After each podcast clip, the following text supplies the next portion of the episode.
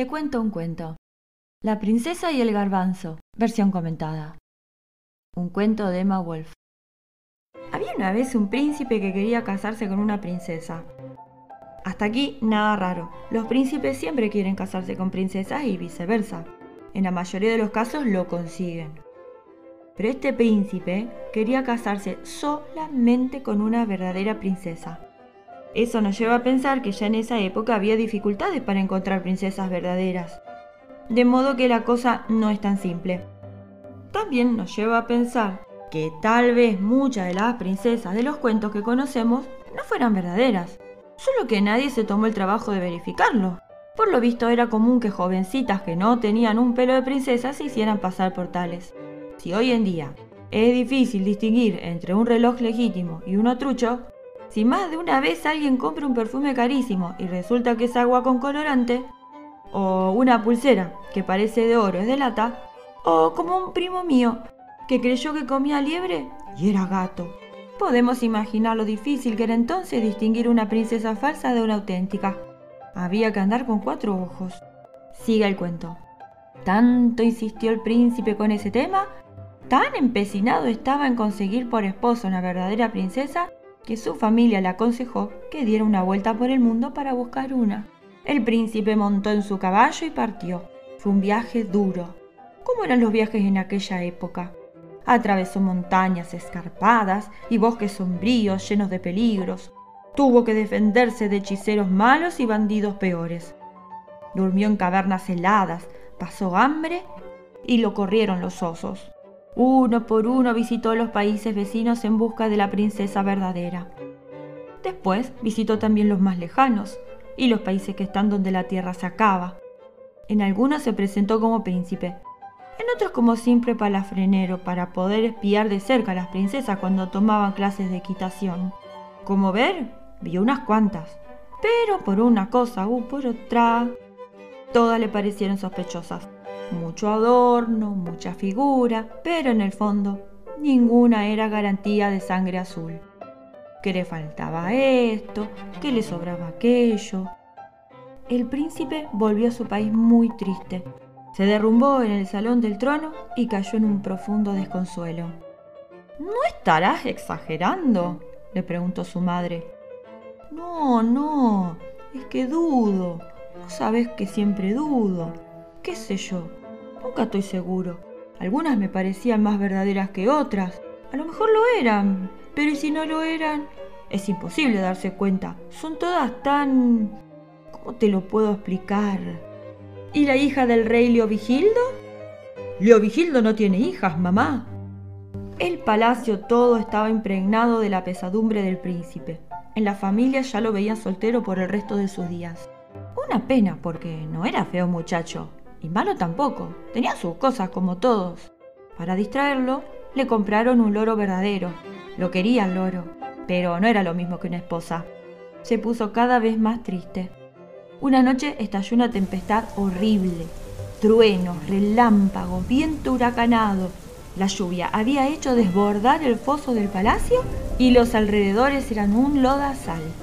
Nadie se hubiera atrevido a asomar sus narices afuera.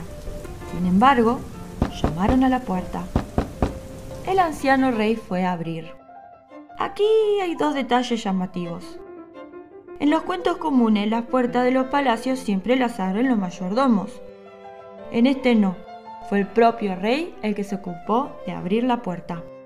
Esto solo puede tener dos explicaciones. O acababan de despedir al mayordomo, o era un rey de costumbres sencillas, democrático, mucho más democrático que su hijo, Parece mentira que un rey capaz de abrir su propia puerta haya criado un hijo tan fruncido a la hora de elegir esposa. El otro detalle es que el rey era anciano. ¿Por qué siendo un anciano tuvo que molestarse en ir a abrir la puerta? ¿Por qué exponer a un anciano al frío de esa noche de tormenta? ¿Por qué no fue el príncipe que estaba ahí sin hacer nada? Es chocante. Sigue el cuento. En la puerta había una princesa. Podemos imaginar entonces este diálogo. El rey. Buenas noches. ¿Quién es usted? Ella. Soy una princesa. Pero Dios, qué aspecto tenía. El agua le caía a chorros por el pelo y se escurría por el ruedo del vestido. Le entraba por la puntera de los zapatos y le salía por los talones. Estaba de barro hasta las cejas. Daba lástima. ¿Quién iba a creer que era una princesa? Cualquiera la habría tomado por una campesina que había perdido su único cerdo y salió a buscarlo bajo la tormenta. El rey. Pase, pase. ¿Así que usted es una princesa? ¡Qué bien! Y dígame una cosa, ¿es verdadera? Ella. Sí. El príncipe estaba por lo menos emocionado. La reina dejó el tejido y la miró de arriba abajo sin quitarse los anteojos. Pensó, eso lo averiguaremos pronto. Pero no dijo nada.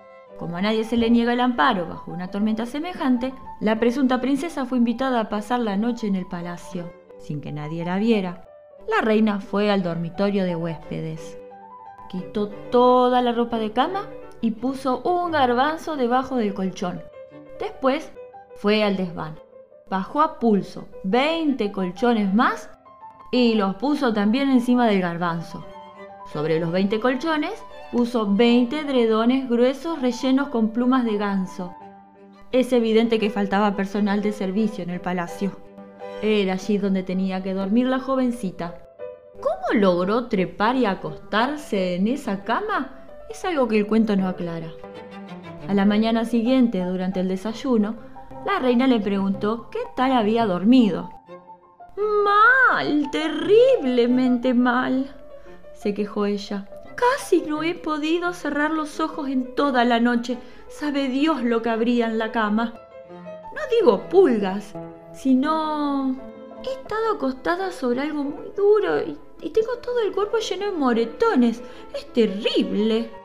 Enseguida se puso a mostrar los moretones que tenía en el cuerpo hasta que la reina le dijo que eso no era necesario. Pero gracias al garbanzo comprendieron que era una verdadera princesa. Porque solo una verdadera princesa tiene la piel tan delicada como para sentir un garbanzo a través de 20 colchones y 20 dredones de pluma de ganso. Una persona común ni se da cuenta. ¿Qué estaba haciendo la princesa bajo la tormenta y de dónde venía? Es algo que tampoco aclara el cuento. El príncipe, resplandeciente de felicidad, dijo que la tomaba por esposa. Por fin había encontrado una auténtica princesa. Sin embargo, no se privó de hacerle un reproche a su madre. ¿Por qué no me explicaste antes la prueba del garbanzo? Hubiera solucionado esto hace rato. La boda se celebró con toda la pompa que exige un casamiento entre príncipes verdaderos, o sea, gran pompa. El garbanzo fue depositado en la sala de tesoros del palacio, dentro de una vitrina sobre una almohadita de terciopelo azul. Unos dicen que todavía está allí, otros que alguien lo echó al guiso. Si es así, no debe culparse la cocinera, porque tampoco había cocinera. Y colorín colorado, este cuento se ha terminado.